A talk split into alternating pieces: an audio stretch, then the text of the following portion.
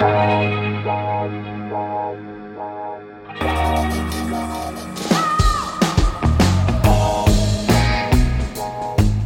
à lire, un podcast de Bernard Poirette.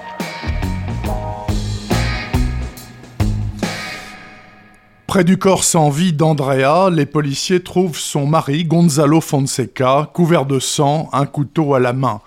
Un an plus tard, les juges l'envoient pour de très longues années derrière les barreaux, net et sans bavure, jusqu'à ce que Ramon, fringant octogénaire et père du condamné, se livre à la police. Son histoire tient en peu de mots. Il a kidnappé une magistrate, un avocat et une étudiante. Tous trois ont participé directement à la condamnation de son fils, mais son fils, bien sûr, est innocent.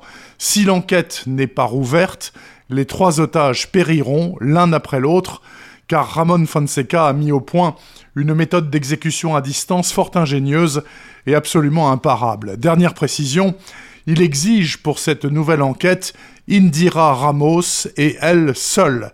La capitaine de police a fait la une de la presse après avoir dénoncé un collègue pas assez regardant sur les procédures. Du coup, elle passe pour honnête. Elle n'en est pas moins pestiférée au commissariat, mais elle s'en moque. Son problème numéro un reste sa phobie panique des microbes qui lui pourrit la vie ça lui coûte un bras chez le psy et l'oblige à traverser tout Madrid pour déjeuner dans une cafétéria aux critères d'hygiène selon elle acceptables.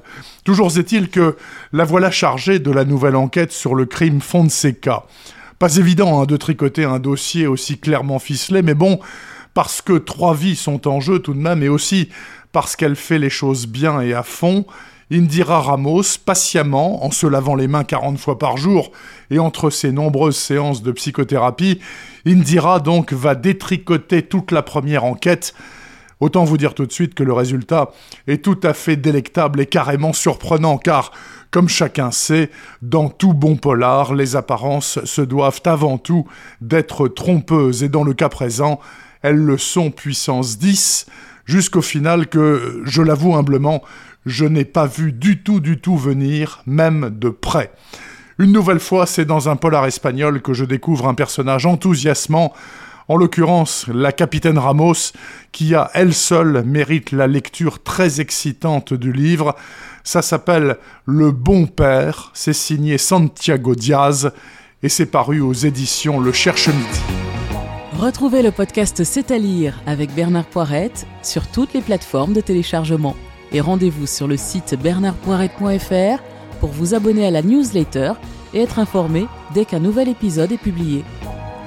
Suivez toute l'actualité du podcast C'est à lire sur les pages Facebook et Twitter de Bernard Poirette.